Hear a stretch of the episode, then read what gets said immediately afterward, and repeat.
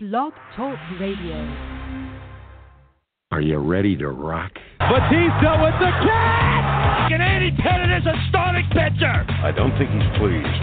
Draymond Green looked like Donkey from Shrek. Right now we're preparing for Cincinnati. We're gonna drink a lot of beer tonight. Hey, I'm just here so I won't get fined. I know words. I had the best words. Am I being punked or something? Or It's time for Fanatic Radio. From Studio 111 by Radio Saigon and some guys across the country. About like Radio Later Before 360.com. This is Fanatic Radio. We are the Millennial Show. I'm your host, Mike Gardner. Joining me always in Charlie's Ben Florence. We're back, ladies and gentlemen. We're back. I want to thank um, all our listeners. Uh, of course. We're back. We're back. But first, again, man. Man. We're back after, geez, about a two week hiatus where we went to the Super Bowl. We came, we saw, we conquered, we fought security. And we have returned because this is this is a special edition of Fanatic Radio. We title it Catching Up on Everything because that's literally what we're doing. Two weeks have gone by and it's been probably the busiest in sports since uh, September, October. But we have to do at least something because you know we have a show. We have a show. We have continuity. We have order to uh, to to restore. And by us not doing that, what are we then? Because so much has happened, not just on the sports side, but just on every other angle to begin with. And Flo, it seems like we've been gone for months, and we have we have literally like five days of content to catch up on. But I, I am just I'm just glad that we are, are back, considering not just me, but you, a very very busy man, dealing with the nation's problems on on now a regular basis. Yeah, we got a lot of problems that we got to continue to try to deal with, uh, legitimate or otherwise. But uh, yeah, it's you know what I was trying to figure out. You know, a couple hours ago, how long has it been? It's been a couple weeks at least. So uh, glad we're back. Yes, this is us. This is us catching up. I apologize for food in my mouth because this is this is peak dinner time for Mike Gardner. So you'll be uh, enjoying me through a full a full healthy meal. But let's see. We, let's let's go let's go into the Rolodex of notes. Where do we where do we begin? I don't no, know. right? Um. Okay, so I guess I guess we'll start with the Super Bowl. Will we? Yes, fans agree. Um, whether Yeah. they like it or not, this is this is not their show. This is our show, but we are we are the Millennials Right. show. So we, we will go we will go pre pre we, we will go we will start pre Super Bowl. We go we go back in time about two weeks ago, where um out cause for the guy's name who I don't even remember scrub safety cornerback for the Rams L.A. Rams uh, basically called Brady out and said he was not as good as he was. Patriots are easily beatable. Of course, immediately adding fuel to the fire where the Patriots ran the sort of underdog flag like the Philadelphia Eagles did last year. But but that led me to the question: this whole Super Bowl week, with the thousands of hours NFL Network gives these guys and the millions of press conferences they have each day, Mhm. is Super Bowl is Super Bowl week a, a, a wash, a mess, and is is is the sort of quote unquote trash talking kind of worthless, knowing what we know now. Yeah, in a way it is. I mean, the Super Bowl week has now been, become such a thing. You first you had the media day in the middle of the afternoon. Now they have it in prime time, so it's a total show, total spectacle. It's really not necessary. Media day. I mean, you know, it's. I get why they kind of control it the way they do, but it's so weird. It's become such a, a, a theatrical circus, if you will. And I don't. I think we could. There are plenty of debates as to the uh, necessity of it, the newsworthiness, if you will. Um, but yeah, the trash talking. I mean, it's. Yeah, I feel like in some cases, uh, of course, there's always a line, but trash talking's almost kind of become like a lost art, if you will. And we don't get as certainly as much of it, and sometimes not as vicious as we used to get back in the day. Um, but yeah, so it's it's a goofy time. And of course, that led us to the Super Bowl, lowest scoring Super Bowl in history. Flo, did you watch all of it, none of it, or some of it? Uh, I did watch it. Uh, watch wasn't able to watch the whole thing because I got to um, I went to a Super Bowl party, but I was at work, so I left work. Don't tell my bosses at six thirty. Well, my out time is really eight, but uh, technically in the sh- in in our assignment sheets, I work twelve thirty to eight thirty, but I really work twelve to eight. But don't tell anybody. Um, so I missed the first Brady interception, which really that kind of was the highlight of the game for the Los Angeles Rams, and it was just such an awful game. I was expecting, you know, every I don't know if we uh, uh, I wasn't expecting like what we saw last year, but it was such a brutal offensive game. Um, there was just really not a lot of action, really at all. And New England, though, ultimately throughout was looked like the superior team. They were the superior team, and the final score reflected that in the end. Did that make you upset? That's the key. That's the key. What everyone is, at least post Super Bowl, is arguing.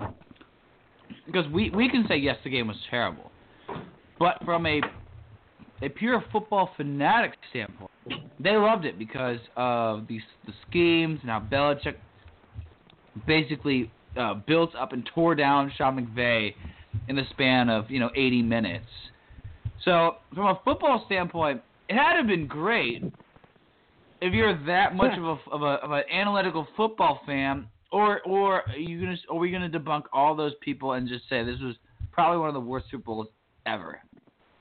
Yeah, I agree with the latter. I it wasn't like a brilliant defensive performance, really from either side. I mean, the Patriots defense did pretty particularly well, but it wasn't like a dominant defensive struggle like we've seen in games and Super Bowls past. But there was just a lot of poor execution on both sides. The Rams really, throughout the entire game, were unable to get anything going and it was just ugly to watch. And it was a shame because last year's game was such a classic. Uh, you could make a case, as we've seen in pre, prior games, you could certainly make a case of the year before, best Super Bowl of all time. And then we got this, where it's just a lot of meh. Neither teams are, you know, you know, the Patriots clearly were the better team throughout, but they weren't dominant. The offense was inconsistent, uh, particularly in the first half I mean, and then you look at the final score. It was just, you know, it was just a meh game. For better for worse, it was a meh game. Which is sad because does that so as we as we recap the season, is is meh what we defy this season? Knowing that we've seen the good, the bad, and the ugly in the span of six months, or was this season was the season so overhyped that everything else was just sort of a buzzkill from here on out? Well, it is in a sense it's kind of the opposite of last year. A lot of people agreed last year the season was pretty average, not exciting, the regular season, but it was just a classic Super Bowl. And this year we had a much better NFL regular season, and yet the Super Bowl itself was very meh.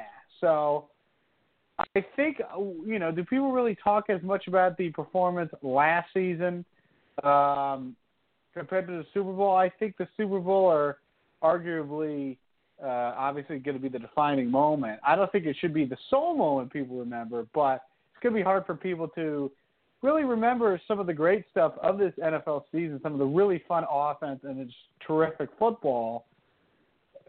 What do you compare to what we got in the Super Bowl?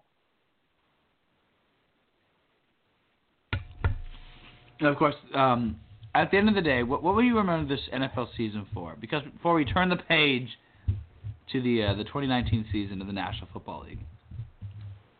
Well, I think really the defining thing for me, besides just a hideous performance from my beloved Green Bay Packers, but I really think that the, the story of the season was the ultimate NFL MVP and a young man who took the league by storm in his first full season starting in Patrick Mahomes. I mean, how much fun were throughout the season? You could attest to this.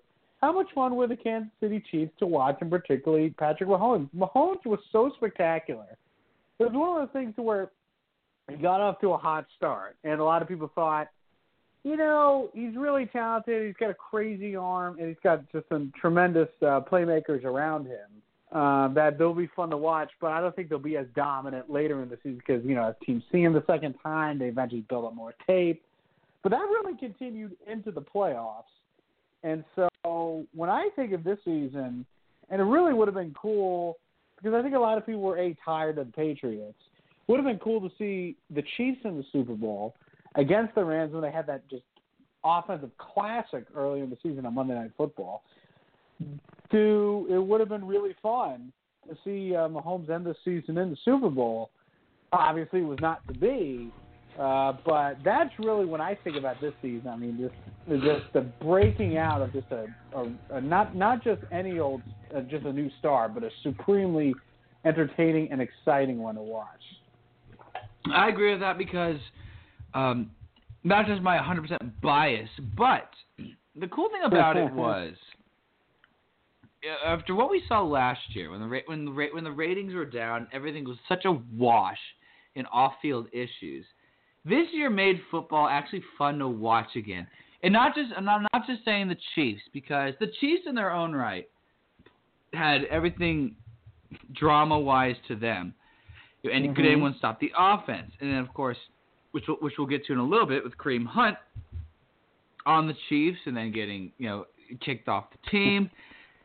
And then even in the AFC West, we're keeping it so micromanaged. The uh, those San Diego Chargers all of a sudden became this dark horse team. And then we saw the the guy who I bashed in college, Lamar Jackson, lead his team to the playoffs. We saw the the uh, the eventual collapse of the San Antonio, the San Antonio Spurs. The what are they called? The San the Pittsburgh Steelers. And then of course at the end of the day, we saw the Patriots win, which is is miraculous because we will end our Super Bowl coverage with with this before we turn the page. Um, a bit a big question that a lot of the fans have asked, Flo. I know we we have been chopping at the bit, but who is more after so because the Patriots win a Super Bowl again? In case those of you who live under a rock don't know what's going on. who is more because we always talk about value, and that's the thing. Because I want I want to take this this this show, we are beyond the, the greatest of all time discussions because we are more professional and more acute with what is going on in the world to what the common man wants to know, not the not the degenerates on the hot takes. The fan, so we have educated fans, and shout out to the fans sending us the questions. That's right. Because they want to know who is more valuable to the Patriots team themselves, Belichick as a coach or Brady as the quarterback. You know, if you were to ask me this a couple of years ago, I think I would say Brady. Uh, it's a great question. It's a tough question, but a classic one. I think now it's become Belichick because Brady has still played great, but he doesn't have the arm. He's not putting up the numbers like he used to. And this team, this is this was really one of Belichick's best coaching jobs, if not his best coaching job, with the Patriots. And that includes hmm. the first Patriots team that was not particularly strong, that had a brilliant game plan to defeat the Rams in that Super Bowl. Um, but th- this was such a classic Belichick game because they schemed so brilliantly defensively to sh- absolutely shut down a tr- a really good Los Angeles offense. Jared Goff was completely lost from beginning to end of this game. Todd Gurley wasn't able to get anything going. C.J. Anderson, who's historically been a Patriots killer, was not able to get anything going. The Patriots had an answer for him. We were able to get enough pressure on Jared Goff to where he was just completely lost throughout the game.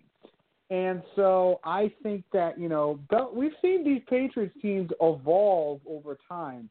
Those early teams were, you know, strong defense, a good running game, and Brady was obviously great. Then they became like a shootout, spread the field, three wide receiver set, multiple tight ends, uh, passing team, trying to score clubs, and now they've kind of reverted back to the initial model.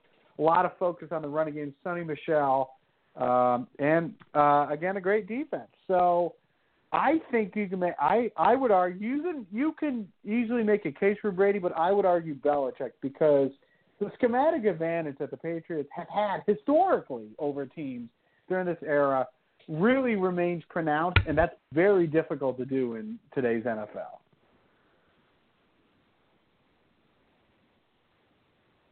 I agree with you on this because it's 100% Bill Belichick. That is because I I the side with the because quarterback quarterbacks I don't know to say that Brady Brady is not because Brady, say Brady is the greatest of the time does so much injustice to those who came before him. Because because you immediately say that you're immediately you're immediately kicking in the nuts Joe Montana, Johnny Unitas, John Elway, you know who are your boy Favre, um, pretty much anyone else who's in the Hall of Fame that won a super eh, that that, that you know led themselves to the promised land. Belichick though coaching coaching in the NFL today because as a quarterback you can do so much with so little. And we saw in the Super Bowl a million check down throws to Julian Edelman marches you down the field to score a touchdown. But coaching is all around play and you, you hit the nail on the head. Belichick has been the man is so scatterbrained, and we have no idea how to dissect this man. Yet he is de- defense is his wheelhouse, and that's what won the Patriots the championship this year. Was mm-hmm. god awful performance they had in Miami, and in the game against Jacksonville, where everyone thought this is the end of the Patriots. They they beat the teams they had to beat. And then, of course, as my as my dad told me, you know, a couple weeks ago, even after after the Chiefs lost to the Patriots, Kansas City was a coin flip away from going to the Super Bowl. Because many people, including my dad, thought as soon as the Chiefs had won, had they won that coin flip, Patty Mahomes marched down the field. That's a touchdown for the Chiefs. Of course, the opposite happens. The Golden Boy goes down, and the Patriots are going to Atlanta. So it's amazing what, what basically a stroke of luck got the Patriots into the Super Bowl, which is a very sort of meta thing to think of, considering what we talked about with Patrick Mahomes winning MVP. But it's definitely Bill Belichick because I say this. I always say Bill Belichick is more important to Tom Brady than Brady is to the franchise because Tom Brady had missed the season. We remember the Tom. We remember the Matt Cassel year. Brady Brady hurt his knee, and Belichick still. I think I think it's unfair to say Belichick still led him to the playoffs that year.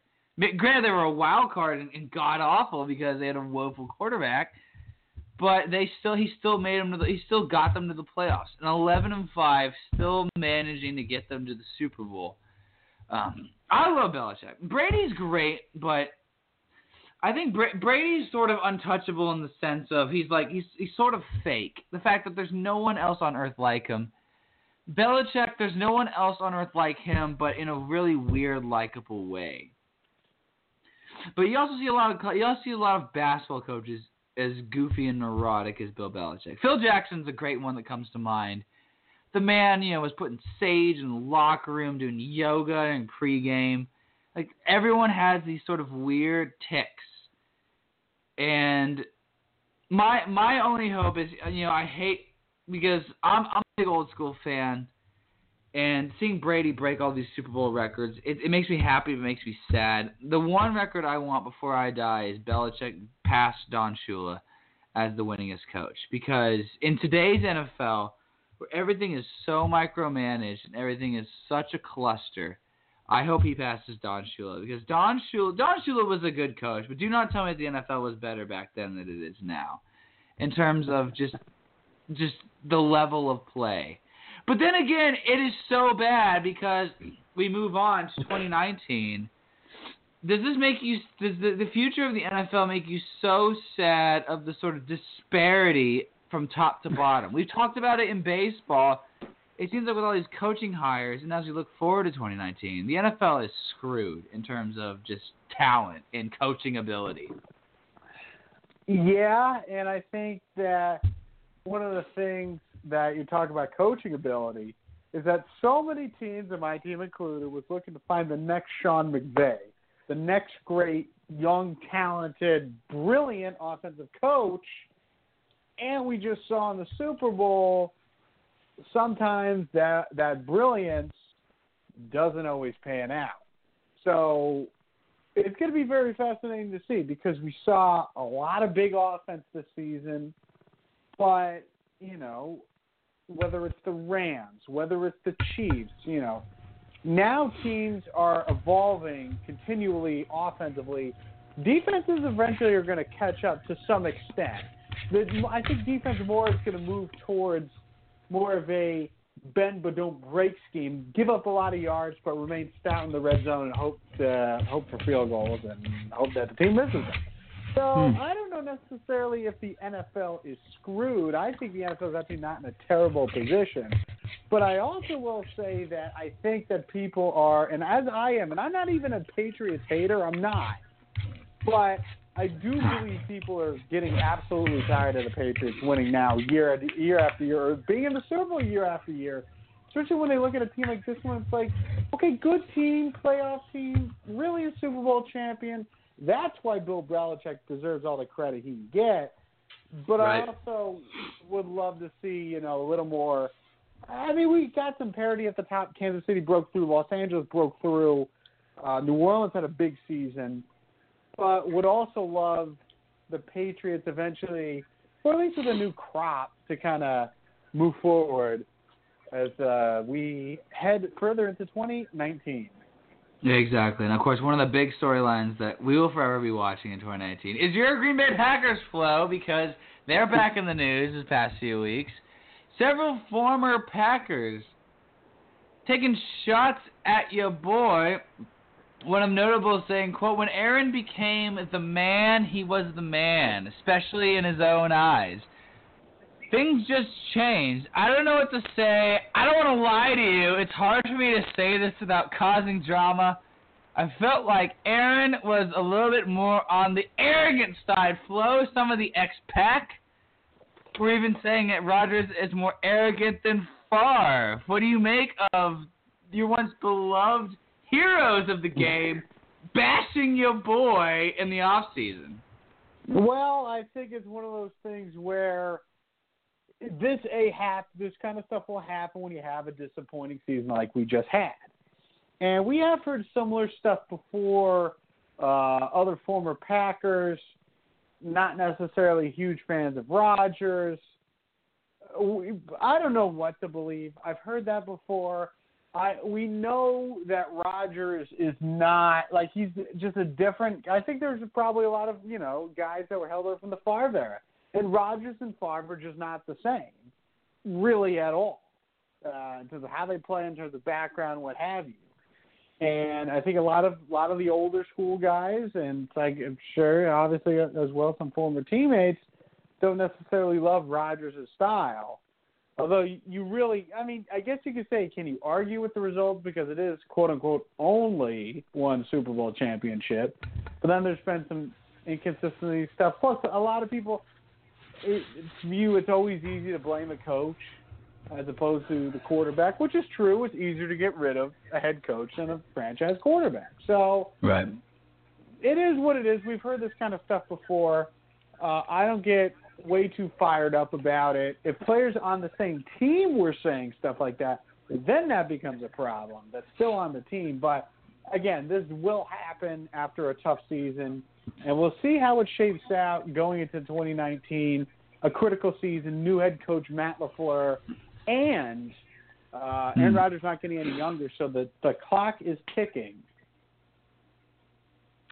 that's the big, and that's the big thing that I, at least not the fans, but I want to ask you is, is this is is Matt LaFleur basically going against the press? You know, we always say coaches go into a good situation, coaches go into a bad situation.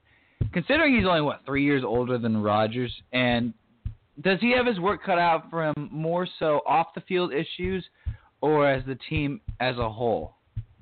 Well, I think with the team as a whole, because first off, in terms of off the field issues, like you're talking about guys in Green Bay, like, and I've been there. There's not a lot of trouble you can get in in Green Bay, unless you're like pulling a DUI or you're killing somebody, because there's just not a lot going on. It's a fun little town, in the sense of in the context of what it is. I don't know why you would go to Green Bay, if unless you're a Packers fan.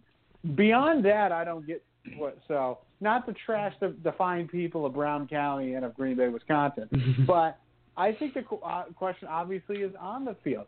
Aaron Rodgers, a brilliant quarterback, but he's not performed, and the offense has not performed, and certainly the team has not performed to the level that a lot of people thought it could. And you saw with injuries on both sides of the ball, the depth that had been one of the key strengths of the Packers in recent years has slipped. So I think the on-field thing, unleashing Aaron Rodgers further, and unleashing some of the talent still on the roster while bringing in new talent, I think that's the real, uh, real key. But you know, we've seen guys like you know concerns about head coaches and their age. Can they really relate to them? I think you can make a case that a younger coach sometimes can relate to his players better. I mean, look at Sean McVay, younger than a lot of guys on the team, and you've True. never heard any sort of issues, at least to my knowledge, that guys you know, openly just be like, ah, well, you're younger than I am, so you can't tell me what to do. So uh, I don't think that'll be an issue. I really hope it will not be an issue because I really want to see this team win for obvious reasons. My thing with the Packers is people need to leave them alone because they become one of the most, other than the Patriots themselves, have become one of the most polarizing teams in the NFL for for for no good reason whatsoever. Because you get those you get those fans that still think it's the Lombardi era and there's like structure and order. It's 2019. Structure and order is in a very diverse sort of methodical way, and how things are dealt with somehow full circled their way back to perfection. You know, because nothing nothing is in a straight clean line anymore. The, because you you can point to every Packers season, at least in the last sort of five years, and point to a reason why they didn't win the Super Bowl since they won the Super Bowl. You had Jordy Nelson get hurt. You had Randall Cobb get hurt. You had the offensive line get hurt. You had Rodgers getting hurt. You had coaching turmoil. You had the Bears notching up their defense. Let, lest we forget, they were wins away from the Super Bowl when they played the Atlanta Falcons. So the, don't tell me that the Packers are not a good franchise because they are. My thing with Green Bay and I think Rodgers is reaching this peak age where he he's not he he does not he you know he does not care. He does not care what anyone thinks. It's it's relaxed to the to to turn it up to a ten, turn it to eleven. He's basically saying to not not only did you relax, but but but basically, pardon my friend, but calm the fuck down. That you know, let me do let me do my thing they had they had promise. There were games, as you were saying, because with Rodgers, a full healthy Rodgers, there were games they should have won. The Bears are going to fall into turmoil. The Vikings still stink as long as Kirk Cousins is the quarterback. And that's pretty much it in terms of the uh, the NFC North because Detroit is in shambles. They control they for the, the next few years control their own destiny. I I can't wait. My, my thing is Cliff Kingsbury is more of a laughable coach much like everyone else than the guy who's coaching the Packers, because we see this we see this in sports all the time. A younger coach. Baseball happens a lot with the man, the young manager. Um, the NBA as well. Professional sports is not it's not a rarity. I'm excited. I'm excited because I, I think a young coach is willing to do more risk, and I think that's what Rodgers wanted to do. Structured offense makes him mad, and he wants to go balls to the wall. And I say, Dan the torpedoes. You know, let's get off, get off his nuts. You know, get off the Pack's nuts. Let's let's wait till September and then we can completely throw shade at him. Um, yes, absolutely. but that, that that does it for NFL. We might have one or two NFL and fan mail, but when we come back, we we basically unload all our grievances on the world, including James Dolan and the New York Knicks. Yes. This is Fanatic Radio, the Millennial Show. More after this, BlogTalkRadio.com. Fanatic Radio. Turn it on and rip the knob off. It's the reason you wake up on game day and put on your team's colors. Fanatic Radio on Blog Talk Radio. Every day is filled with a million reasons to give. Every moment is an opportunity to send a smile. From birthdays to get well days, there's always a reason to send a smile with 1-800-Flowers.com. Hey, this is Mike Gardner of uh, Fanatic Radio. We are the Millennial Show, reminding you once again that love is in the air.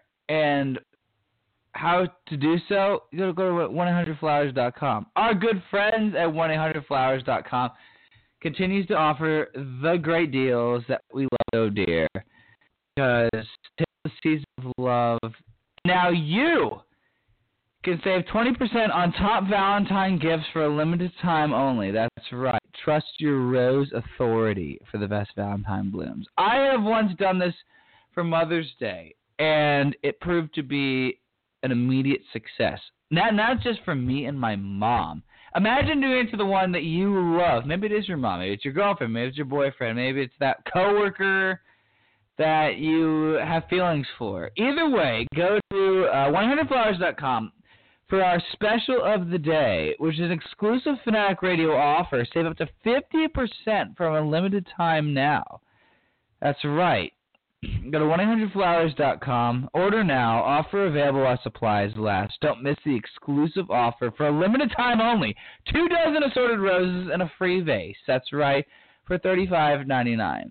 That's a steal because Outcast says roses smell bad. But we on Fanatic Radio think that they are good and tis the season because love is in the air. And we love love. We don't like love. We endorse it. Oh, oh so much. Flo and I Flo and I's love life has not been that great. But don't be us. Be a hero. Go to 100flowers.com for more details. Courtesy of your friends here for Fanatic Radio. Fanatic Radio. It's the reason you wake up on game day and put on your team's colors. Fanatic Radio on Blog Talk Radio. And we're back here on Fanatic Radio. Mike Gardner, Ben Florence. We are the Millennial Show on Blog Talk Radio, also Beautiful360.com, and our Social Pipes, the podcast on iTunes. We talk some football, possibly the last football of the year. I'm just kidding. Last, last football until like the summer. you know, because that actually we get to fan mail and we love fan mail. Do we have a jingle? For, we, we need to have a jingle for fan mail. Actually, no, we, we do. We do. Yeah, you know, oh, come on. Yeah, we'll, we'll give a shout. The only, the only we need uh, us some fan mail. Please email us. Uh, you know, tweet at us. But, but until uh, but, but until then, this has to be the jingle for fan mail. No reason whatsoever.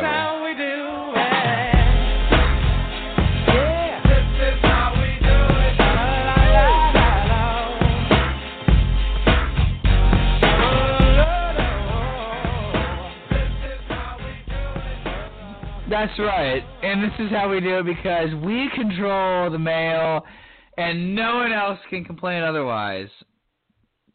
So thank you for those who emailed us, messaged us, Facebooked us, LinkedIn us. No, it's okay. We, we are not on LinkedIn. We, are, we do not represent professionalism. Yes, we do. we we actually represent professionalism more than the hacks of the blog rules. I'm not going to say Yeah. any names, Bleacher Report, SB Nation, but we are 10 times better than you. Anyway, uh, the last I'd say we have two we have two football questions of fan mail, and then we are kick we kick the stuff for good Mm. until something until something stupid happens. The first one is, of course, Flo. Did you watch the opening weekend of the Alliance of American Football? If so, does the does the league have a bright spot in its future? I would say yes. If you saw, I, I watched uh, the both primetime games, the Saturday night game, the debut slate on CBS, and then I also watched uh, the the Sunday night game on NFL Network. Um, I think there was a room for this league as kind of a de facto filler league for the NFL, kind of like what NFL Europe used to be. Uh, I don't know if they want to officially affiliate, but I think that's kind of where they're going, or what they're what this league is aiming for, as opposed to the XFL. Um, so I saw it. You know, obviously the first play that exploded was uh, uh, Mike Bercovici, uh, the quarterback for um, San Antonio. Is he on San Antonio? Um, no, he's oh, no, on. there's, uh, there's, there's the Orlando Apollos. Yeah, no, no, he was on. Uh, what is this? A lot, no, no, because the first game was San in San Antonio, San Antonio against um, uh, Arizona. No, excuse me, San Diego. He was playing for San Diego. Shows how uh, much we know. Um, and he just got absolutely lit up. The quarterback did for San Diego, and it really became kind of play because everybody was like, "Yeah, in the NFL, this would have been a penalty uh, three times over, maybe in an ejection." Um, the quality of play was not great. I wasn't expecting it to be beautiful football. They they were hoping for high scoring spread offenses, a lot of uh, wide open play. Didn't really get that early on, but that may come in time. Steve Spurrier, of course, Steve Spurrier's coaching the Orlando Apollos, and they blew out uh, Yep. their their uh, uh, who were they playing? They were playing. Um, I'm drawing a blank on who they play. Uh, Orlando blew out their opponent, and uh, but I think part of the thing is that some of the receiver play is awful. Like there is not a lot of receivers, clearly not a lot of quality receivers in in the professional football ranks because some of the guys that are going out there just did not were not able to catch the ball, and it was Yeah. pretty great. But um, I I am intrigued by the league. I'm usually intrigued by these alternatives. I think this has a sound structure. There's a lot of legit, uh, you know, coaches you've heard, people have heard of, uh, whether it's Steve Spurrier, uh, Rick Neuheisel, uh, Mike Martz, Mike Singletary is coaching, which is great. Dennis Erickson, who's a zillion years old, Mike Riley, a lot of coaches that you've heard of, a lot of college guys. Uh, so I think there's a way this league could work. The opening night ratings were actually pretty solid. They actually beat the NBA game uh, in the ratings on ABC. Um, so I'm intrigued for the league. I think uh, I'll definitely keep my eye out, watch it, try to watch as much as I can uh, going forward. So could be interesting.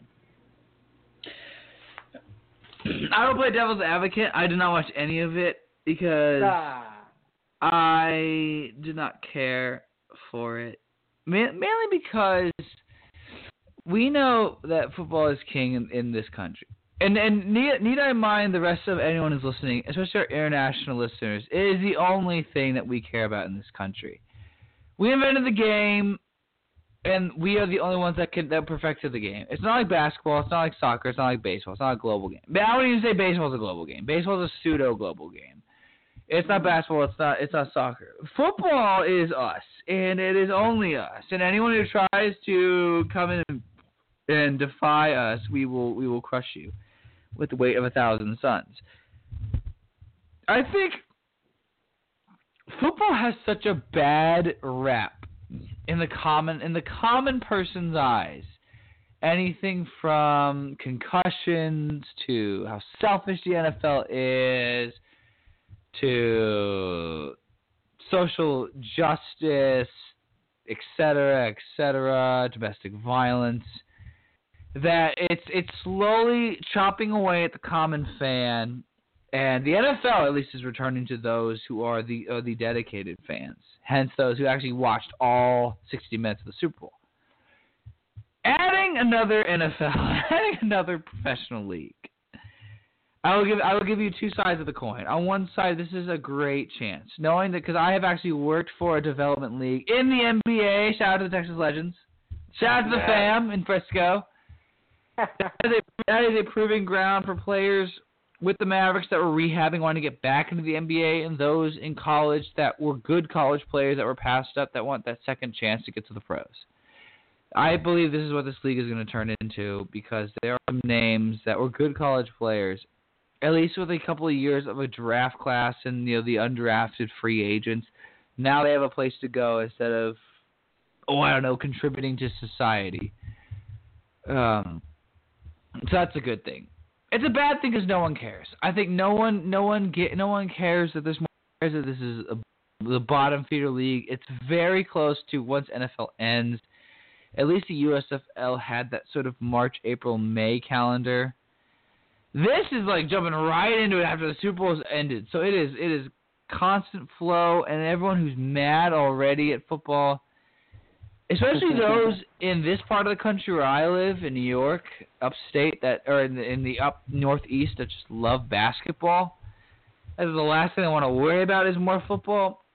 So, that's another thing. I'm watching this game, and of course, I quote I quote the the, the from my from my take on football, the all authority the all authority man who I who I forever fall back on is the legendary Steve Gardner, the patriarch of the Gardner household, my father. And I asked him. That's immediately the first person I asked when this whole whole shebang. First of all, I forgot that that this past weekend was opening weekend because I thought it was the uh, they were advertising. They said they kept advertising it as after the Super Bowl. So I'm thinking it's going to be like the day after the Super Bowl. It was the week after, but I had him, and even my dad was like, it interferes with basketball time. And that's what you know. The man who will watch anything religiously and fall asleep on the couch did not watch this. He was like, yeah, I watched about five plays, and the the quarterback got like rushed about five times, all roughing the passer. Of course, it's a no Yeah. no rules rule, so I mean, the poor quarterback's just getting slaughtered back there, and they want ratings. But the problem is with football in this country. There's two areas in this. There's two areas in this country that care about it the most. The first one is the South, which love football more than life itself because they are the extensions of the SEC. And the second is the Northeast. Ironically, where I live, because they they are they are the they are the fans of the gamble. They love more things to bet on. They love more things to cheer for, and they love more pro sports more than college. Even when basketball is so mediocre in in the Northeast this year, at least, um, they love more football because this is everything to wash away the pain of the Patriots winning. They can just bet on the Orlando Apollos or the Phoenix whatevers. Um, I didn't watch it, and nor will I watch it because I don't want more football. I, I don't want more football. I just, I, I just want the NFL to to get better at refereeing. That's literally all I want. I don't. I just, first of all, I just want Drew Brees to win a Super Bowl before I die. But um, but that's but that, that's for football. That that is that is football question number one. Football question number two is we love the Pro Bowl. We hate the Pro Bowl. The this is this is a this is a backdated fanatic radio question. Flo, uh, Jamal Adams tackled the Patriots mascot. Was he in the right, or should there forever be ramifications against just complete lunacy at the Pro Bowl? Um, I mean, you know, I saw a lot of people were fired up about it. I mean, I don't, I have not followed the story closely, so I don't know if he, if Adams, pretty outspoken guy, has come out with any reasons why he tackled a mascot. I, I don't think it's, you know, I mean, obviously he um had to go to the hospital. That's not cool, but I mean, again, it was a goofball kind of thing. He said he wasn't trying to injure him. I, I you know, I just, uh, you know, I, I was, I've not been following, paying close attention to this, so I, obviously, we don't want anybody to get hurt, but I have a, I have a hard time getting uh, really fired up about this, frankly. Does it make you mad that sort of players have beef and will take it out on just mascots? Like, have you ever had a beef so bad that you'd want to hit them where it hurts? Uh, with a mascot, no, because I get, you know, you got you got beef. I understand that for for better or for worse, but but like you know, taking it out on a mascot, it's just a dude that's defenseless in the, uh you know, it's a dude that's defenseless in the um in the costume. You know, I guess that's not, you know, that's not right. You shouldn't really do that. I don't know if he was. I actually haven't even seen the video. If there is video, there may not be. Who knows? Uh, you shouldn't be. Tr- if he was trying to injure him, then that's wrong. If he was trying to be goofy and thought, eh, this could be kind of fun, eh, you know, all the, the more the merrier, I guess. But I don't know. Just for whatever reason, maybe I should be more fired up about it than I am, but I'm just not. No, because at the end of the day, it's the Pro Bowl, and we don't care because we think we should abolish the Pro Bowl and turn it into something better. Anyway, uh, the fans on to know, who, after everything we've known these past few weeks in the news, who do you think right now is a worse owner, Jerry Jones or James Dolan? Um, I'm gonna go with uh, James Dolan. James Dolan is, you know, embarrassing himself with his band. Uh, he's had really no track record of success, with the exception of a few years with the New York Rangers. But he's very hands-on with the Knicks, as we know, and that's gone terrible. So hmm. Jerry Jones is a goofball. They're both brilliant businessmen, but Cablevision sucks. And Jerry yeah. Jones, I mean, he's he's you know a clown and he has too much influence, but he's a kind of a likable clown. The team has won games, has been to the playoffs. Dolan is really just, if not the bottom, really damn close. I'm not an anti Jerry Jones guy. I think he's a goofball and a clown, but I don't. I don't think he is in the category of uh, one James Dolan. Does it make you more happy that the Cowboys are suffering or that the Knicks are sliding oh. into this forever turmoil? Uh, Knicks absolutely because even though I've never been a particularly big, I've never been much of a Cowboys fan. I don't hate the Cowboys as much as I hate whether it's my uh, you know the Bears or the Vikings or the New York Giants. Um, hate the Knicks, and I really hate Knicks fans because Knicks fans, you know, the Nets are obviously the second NBA team in the New York area. We all know that. But the Nets have had some success in recent years. They, in my lifetime, and I remember finally their two NBA Finals appearances. The Nets have had some success. They're looking like a playoff team this year. Knock on wood. The Knicks are god awful, one of the worst teams in the NBA. Knicks fans carry themselves with a lot of you know aura, and you know they're a, you know a big deal, big fan base and yet they don't win anything. So they have they talk a lot of shit, but they have nothing that can back themselves up. So clear for me, absolutely, it's I'd prefer to see. As much as I love uh, the great Marlon Craft, who's got new music, got to check him out. Um, yes. Just love to see the Knicks that just wallow in just pitifulness. You know, I think I think in terms of in terms of a bad owner you know, because that's the thing with the NFL. NFL and the NBA is so different. The NFL, you have a few, you have a few games to work with. I think in terms of the man himself, I don't know so much about James Dolan. I can't criticize him. I will say in terms of the man, it's Jerry Jones, just because he is such a clown and he'll never win a Super Bowl because he he invests his time in something other than the smart right thing to do. He like goes with his gut, and, and sometimes that's never a good thing. That's a hundred percent your your like mo.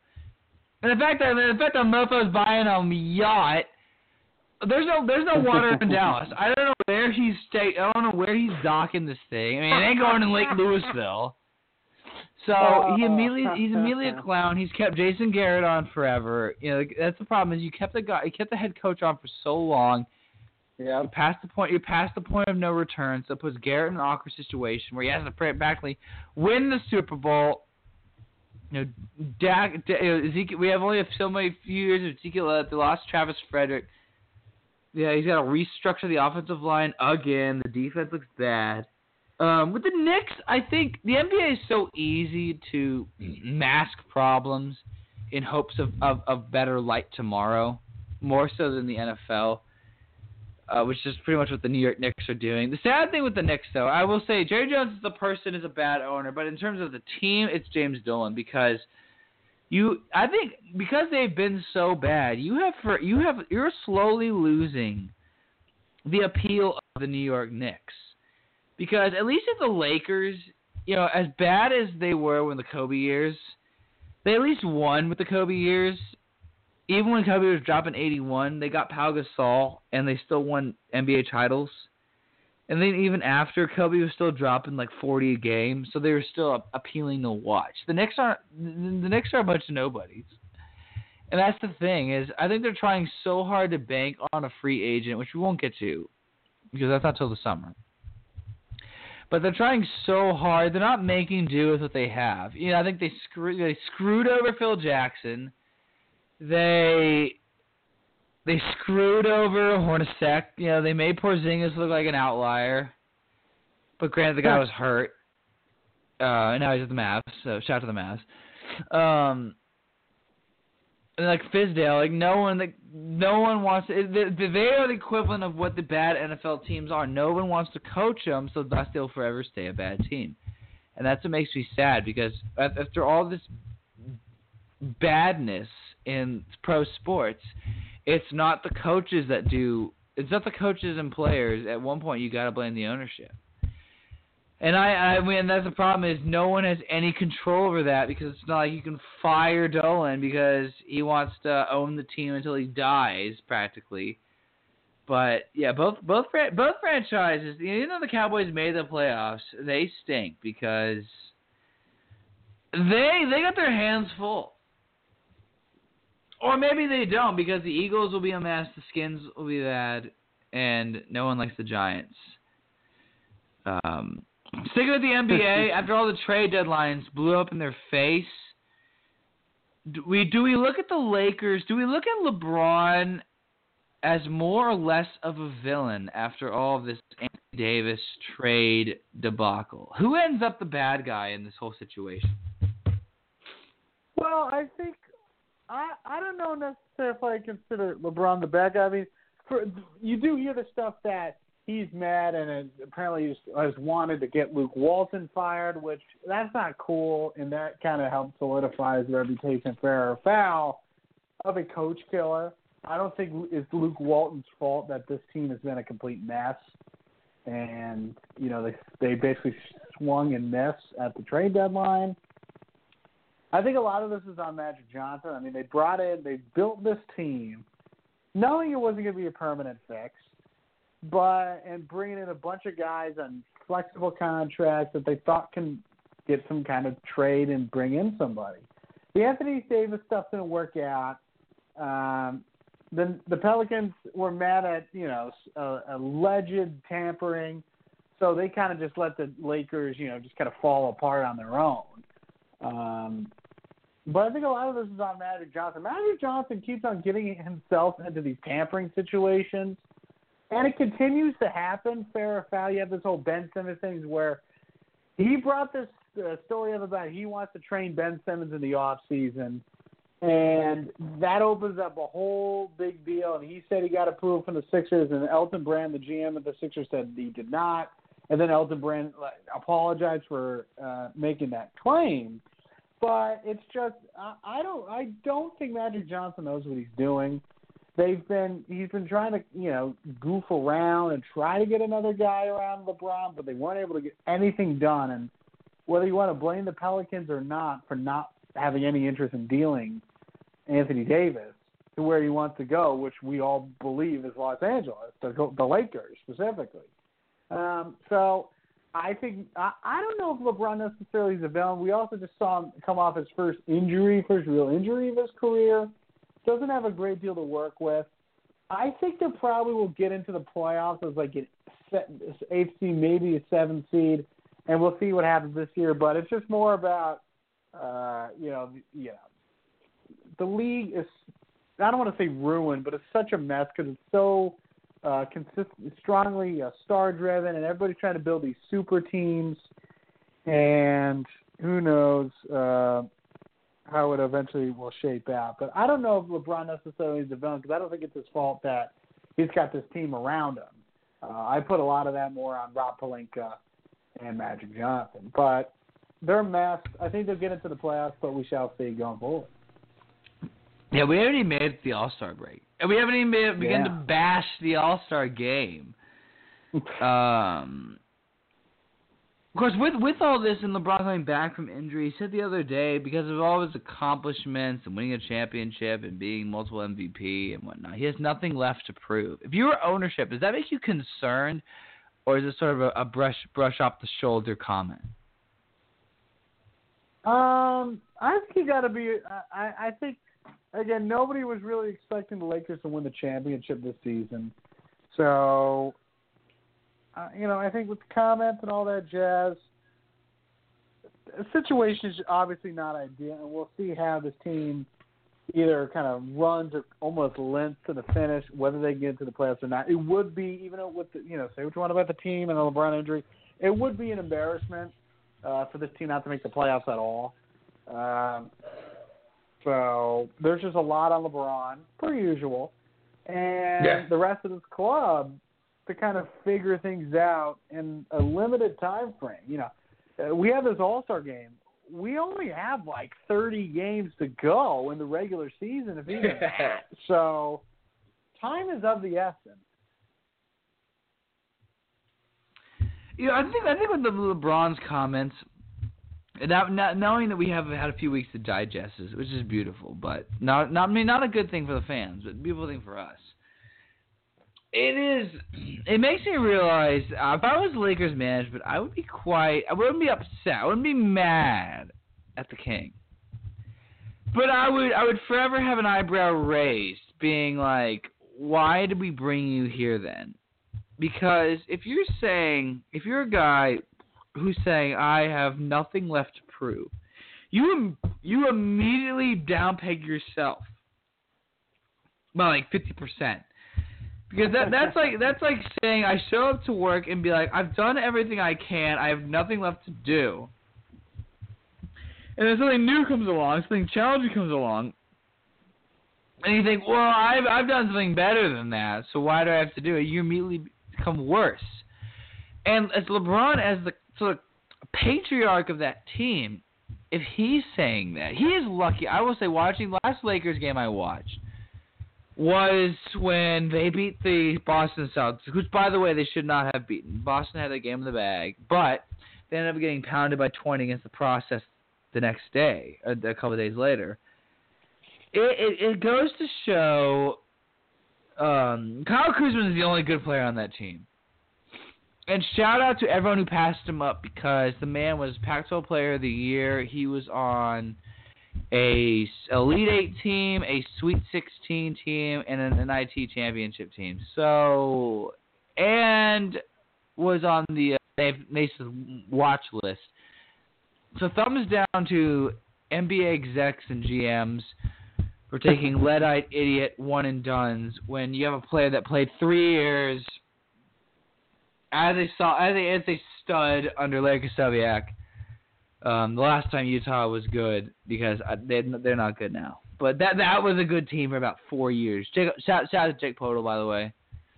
No Hmm. idea why, but he was on that team as well as Lorian Wright. Lorian Wright, Jacob Poeltl, Kuzman, all on that team, which by the way fell a game away from beating Duke and advancing to the Elite Eight to face Gonzaga, which Duke beat as well. Duke team, by the way, which had Mm. the uh, Jahlil Okafor, Tyus Jones, Justice Winslow, the great Grayson Allen, and the squad that won the national championship team.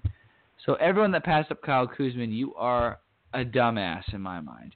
He's the only guy in the Lakers. Tyson Chandler's my boy because he forever has a ring with the Dallas Mavericks, but he's old.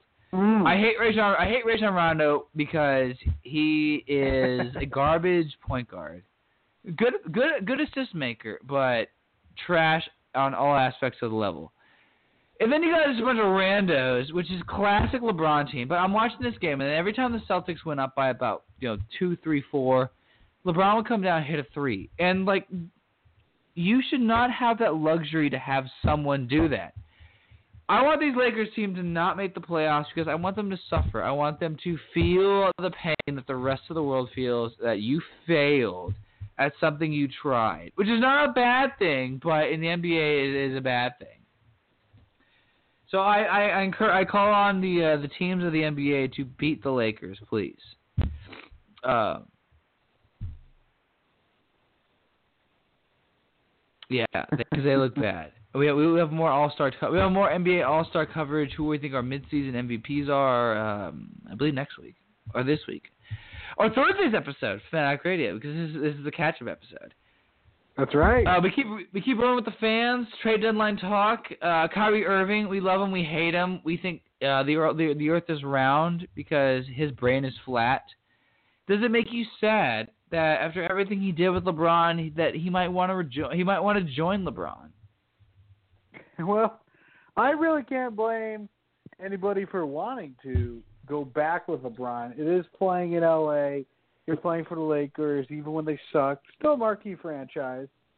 Mm. Uh, but you know, Kyrie Irving. It's funny when he kind of bashed LeBron, and he kind of implied that he wanted to have his own team, be a leader, and then now they he kind of made up with LeBron and talked about how he was wrong, and the whole thing. it just you know, it just gives that feeling.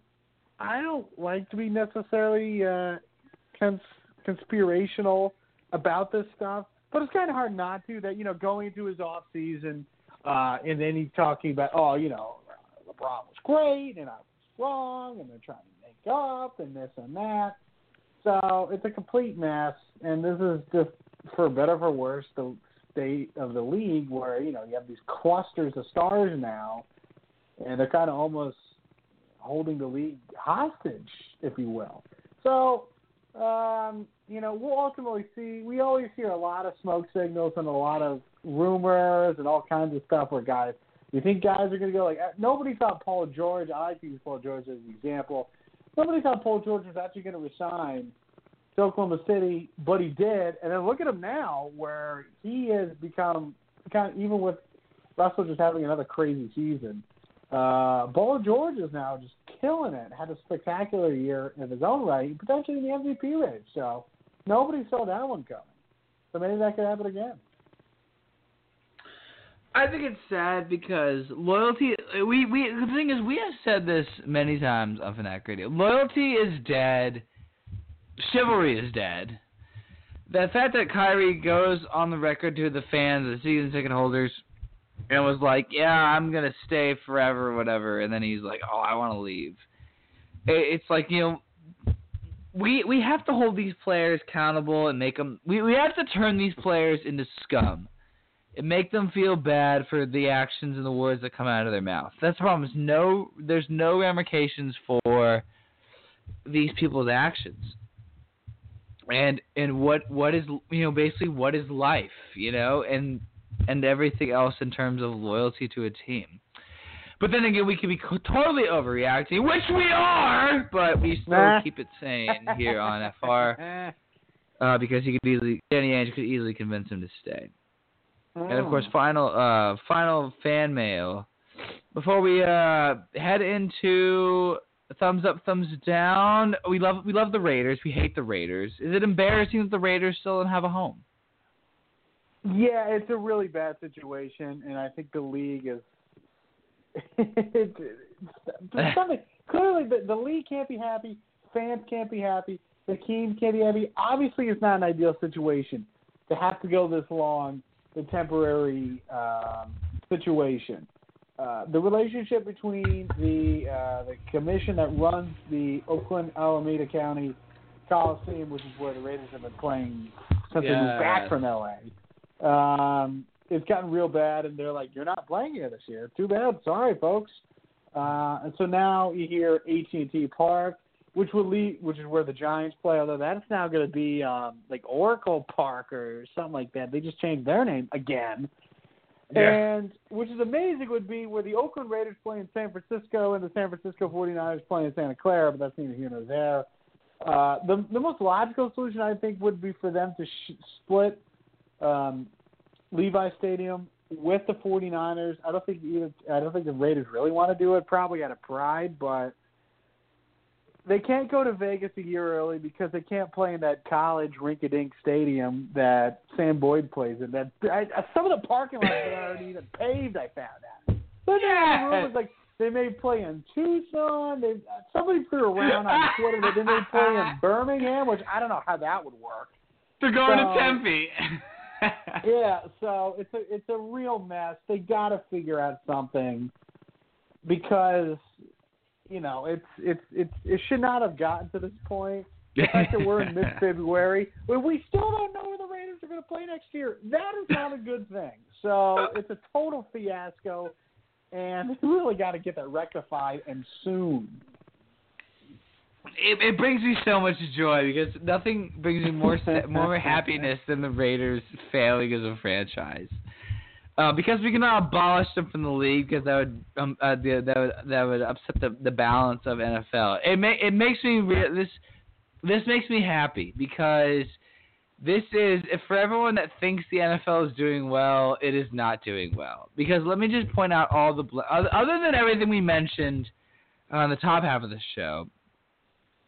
You know everything from concussions to Kaepernick to the referees to the overdose of flags to ratings going down. There are still many other things. There is the Los Angeles Chargers, who are slowly losing attendance year by year and slowly losing monetary value, who will forever be known as the San Diego Chargers. There is the Super Bowl and the and the Patriots' presence that is still alive and well that is making fans hate the game. And then there's Jerry Jones who's buying a yacht and Dan Snyder buying a yacht, who both look like idiots. Because both teams have not won a Super Bowl in, in forever years. And then there's the and then there's the Raiders, the good old Oakland Raiders, and Mark Davis, who is the best dressed owner in, in pro sports, with a with a long sleeve shirt and long sleeve shirt and sweatpants. They it's and even when they go to Vegas, they will still be forever the laughing stock. And it just makes me it makes me happy because Jon Gruden is the coach. His, his boy Mayock is the GM. They got rid of every good player on the team, and they're bouncing around like ping pong balls. It, it's just like, you know, God did not want the Raiders to do well. And my thing is, you know, when they they update, what, what are they gonna do with Mount Davis? That's my thing. Is they built this sort of flamethrower from the ground at, uh, at O.Co Coliseum. Are they going to ship it with them when they go to Vegas? Are they going to bring it to it, you know, Oracle Park with the with the what they call the Giants? It's it's just so laughable. It makes me so happy to see. It makes me so happy to see a blemish on the NFL because the NFL is not everything. And and then that's and that's our fan mail more next week because we'll say we'll save some for the next for the next time show, but we will have some some preemptive thumbs up, thumbs down. You cannot be serious. But it's time for thumbs up, thumbs down. As a reminder, we will have a show this week, but this is just a catch-up show. This is everything that has not happened this week, but has happened before. Grant, there's been a lot because Flo and I have been busy. You have been busy, Flo, I know, because I've been following the news and and everything under under our great our great sun and solar system has happened. But I'm sure, other than work, I'm sure you have more thumbs up, thumbs down because I have actually a, I have a laundry list of thumbs up, thumbs down. But I'm assuming you have more than I do.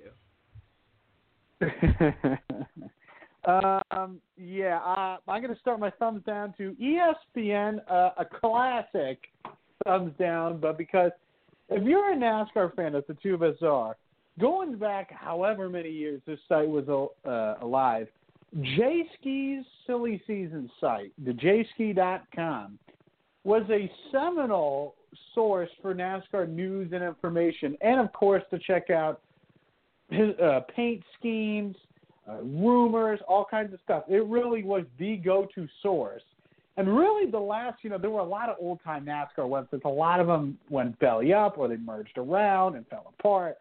But Jayski always was a website that was just so key to NASCAR fandom. And then we get the news that ESPN has shut down the site as they basically kind of continue to wind down their NASCAR coverage. Ricky Craven, who was really the last NASCAR analyst they had, uh, went to Fox Sports. Uh, the great Bob Pockrass went to Fox Sports now as well after he got laid off. So shame on ESPN. I understand that NASCAR, you know, is not a property of uh, ESPN anymore. And NASCAR, let's be frank, the popularity, the ratings are down and a little worrisome. Let's be frank. But we will miss jayski.com, one of the all-time greats. And uh, yeah, tremendous website. So uh, thumbs down to ESPN. Just cold and heartless as always. Typical, typical corporation. Thumbs up is going to go to we'll we'll have only have one thumbs up, but only one colleague shout out because I know my colleagues love this, and I love it as well. So, my good friend Nunu Japaridze, uh, and I think uh, actually I, I'm not confidently pronouncing your last name. I was like, I know how to pronounce your last name, and she was like, you are completely wrong, moron. Last, I think last week. So uh, she's one of the cool colleagues I work with, one of the great colleagues I work with, and I always say one of the colleagues that, unlike myself, actually knows what they're doing and is uh, very good. Uh, so Yep. we were, uh, you know, shooting the breeze last week, Thursday. I was working, going to work on a tape package for uh, special report, as Mm. did as was she, as she does most days. And so before everybody comes in, we have to be in by ten. You can really roll in by ten thirty. They have the the show meeting at eleven, and we find out our assignment at like eleven fifteen or so. So we were talking about uh, what's going on in the, the Commonwealth of Virginia, which, as everybody knows by now, the the political situation Yes. in Virginia in Richmond with the governor having the blackface uh, slash Klan picture in his yearbook. The lieutenant governor's now been accused of uh, sexual assault, rape. In one case, that it actually also involves Corey Maggette because apparently Corey Maggette at Duke also is alleged to have raped this woman that apparently got raped by the uh, lieutenant governor. Then you got the attorney general uh, who came out and said, "Listen, I was in blackface uh, in 1980, whatever, dre- dressed up as I think Kurtis Blow. Like, when was have anybody heard about Kurtis Blow? Which I Yeah. basketball is our favorite sport. So uh, we were talking with it. I love this period because it gives me this period uh, before we find out our assignments. So you kind of shoot the breeze with my colleagues, and it's you know a way for me to interact without with them without me asking them for help on how to do my own job. So we were talking with Nunu, who lives in the Commonwealth, and she was like, "This Virginia situation is such a disaster, awful story. I hate it. I don't want to cover it today." And well, she didn't outright say that, but it was obviously implied. And I didn't want to cover that story. Uh, and then the assignment came around. She was assigned the Virginia piece for special report, which was great. And then she, she and I were talking later in the day, and she was like, "I really don't want to do this tomorrow." So she was able to kind of worm, well, not worm, but she was able to get out of any chance of doing it the next day because uh, the person, my good friend Anna Olson, who's got multiple shout outs on the show as well, normally does the White House package. Unfortunately, she was sick. And so Mm. my good friend Nunu, my other good, everybody's my good friend at Fox. Uh, Nunu As they should be. uh, slid over to do the White House package, and she was able to make the best out of a less than ideal situation. Obviously, none of us want any of our colleagues to be sick. Uh, I can't speak for you, but I know for most of my colleagues, I don't want that. But then she let I she I she let out the proverbial sigh release uh, when I um, uh, walked by her the next day. I'm like, oh, clearly you have uh, good luck in not getting your favorite story. So let the let the lesson be uh, to all the folks at home is that sometimes in life things work out, and you don't have to cover stories you don't want to, and that's what I got. That's fantastic, considering all the stuff that you have endured the past few weeks. God bless Flo, because he is still alive, and his cast of characters and friends still do not hate their jobs. They love their jobs because it's guys like you that make the world go round. All right. I have it's story time with my gardener because I have several. Um, I will start with thumbs down because we will end we will end this catch up show on a positive note before I just go 180 um, this week on the regular show. I will start with thumbs down. Thumbs down to Major League Baseball for not deciding what they want to do with certain rules. Uh, we'll get to that in the later shows in terms of the rule change. But I'm just giving the getting the getting uh, poking the uh, the fire in terms of getting the the sparks started with that. Thumbs down to Cricket Wireless, which turned in, which was originally great commercials, turned bad. Because they're fuzzy, stupid characters or whatever actually talked. And I think as soon as they gave them voices, I hated them from the get go. So thumbs down to them. Their singing voices are terrible. Um, and nobody uses cricket. Nobody. thumbs down to the Love and Basketball series on ESPN. Now it's a beautiful series. I give it 99.9% love on the Mike Gardner scale of music of uh, video reviews. I encourage anyone who has access to it and wants to do it watch this documentary.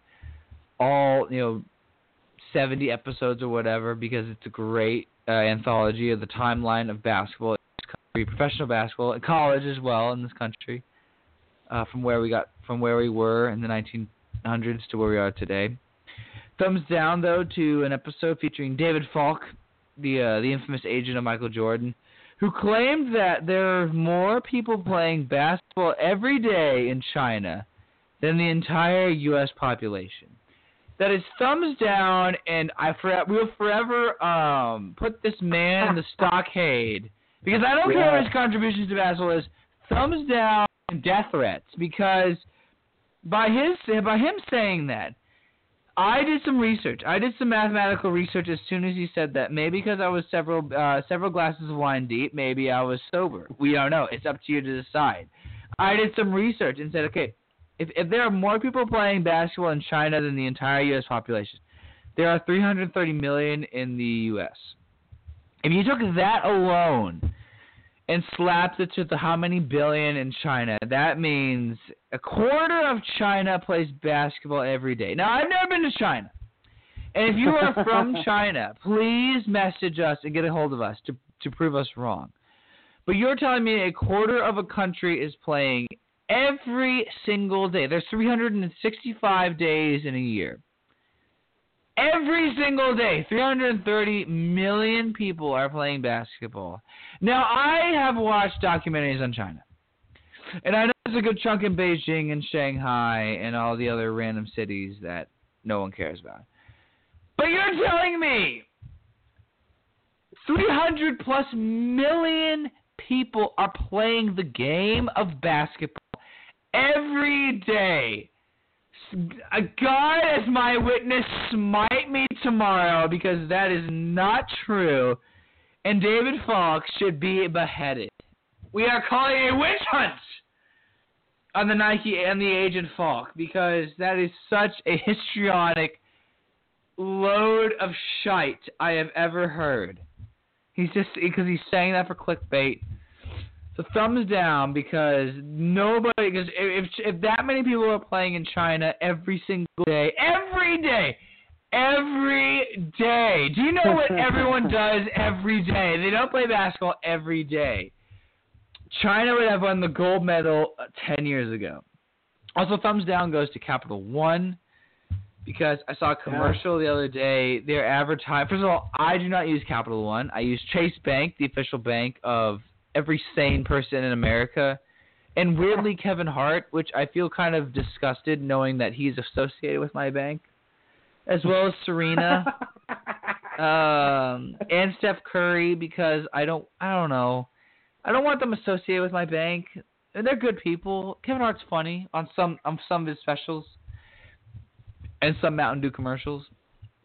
Uh, Serena Williams is is the greatest female tennis player of all time, but that's it. Not not because of her platform change, just because her on the court. And Steph Curry, and, and to quote Charles Barkley, Steph Curry is a good basketball player, not a great basketball player. But yet they they, they give my bank. So shout, but shout out to the Property Brothers. They're they're Chase Bank endorsees as well. So I do endorse the Chase Bank family. Uh, they also sponsor the Garden, home of James Dolan, who we hate, as we said on the show about 30 minutes ago. Thumbs down to Capital One because they are pitching this new concept of, of bank cafes. Now, I laugh because I laugh at every company that tries something new because I know they're only going to cue it for the one percent of cities, not only one percent population, but one percent of cities, because like the New Yorks, the LA's, the Miami's, the Dallases, the Houston's, the Philadelphias, the Chicago's of the world. Because that's so that's the core demographic. Now, if you, if you put if you put a bank cafe in my neighborhood of Purgatory, otherwise known as upstate New York, I think the whole store would burn to the ground in a matter of minutes because the people that would try to use it would just get mad and they would be confused and the employees that work there would be degenerate hacks because they're not smiley and friendly if they are in major metropolises. They are yes you know the single moms the tattoos and boyfriends from the baby mamas that live down the street from them but they don't want to associate with them because they don't want to share the burden of love and affection. Thumbs down to capital one. Also thumbs down to vince young. We hate you forever. He got another DUI, so ah, it's called the Great Rasheed Wallace. A ball don't lie. Now to now to end the thumbs up. Thumbs up. Thumbs up to Villanova. They are first place in the Big East. We laughed at them. We scoffed at them for losing, losing to Furman and losing to Penn. Thumbs up to Jay Wright and squad. They are first place in the Big East, which is amazing because that's all it takes. Just win the conference and you're in. And they're they're the defending national champions, and they are still first place in the conference. They're on pace to win it. They're NIT they're NIT bid at best because they're going to win the regular season. Marquette is good though. Um, but thumbs up to Villanova for proving the haters wrong and stuffing a middle finger up the insert this here of all the haters. Thumbs up to the Pope. Thumbs up to Pope Francis. His, the Pope himself became the first Pope in history to visit the Arabian Peninsula. Now, I have been a Catholic all my life, all of 26 years. But the Pope has been around for centuries. And to tell me that he is the first pontiff ever. Now, we have we have politicians in this country, we have people in this country that we mm-hmm. have we have we, we have been drowned in society of the first woman, the first man of color, the first woman of color, the first Asian descent, the first African descent, the first Arabian woman, the first Muslim man, the first Muslim woman to do to score a basket, to be in Congress, to walk the street, to win this, to do that. But never in history have we ever had a pope visit the Arabian Peninsula. That is, I think that is more important in life. Because, like I said, considering how far back the Pope has gone, that it's a big deal. Because everyone thinks Arab, the, the Arabian Peninsula is full of savages and monsters and whatnot. Because they, they read, you know, texts from from a 13th century scroll. It, it's a good thing to know that peace on earth is somehow making leeway because because certain uh, give and take is being made. It makes me very happy. Um, so thumbs up to the Pope. Thumbs up to Pope Francis. Thumbs up to the Grammys, which is words I would never say in my life.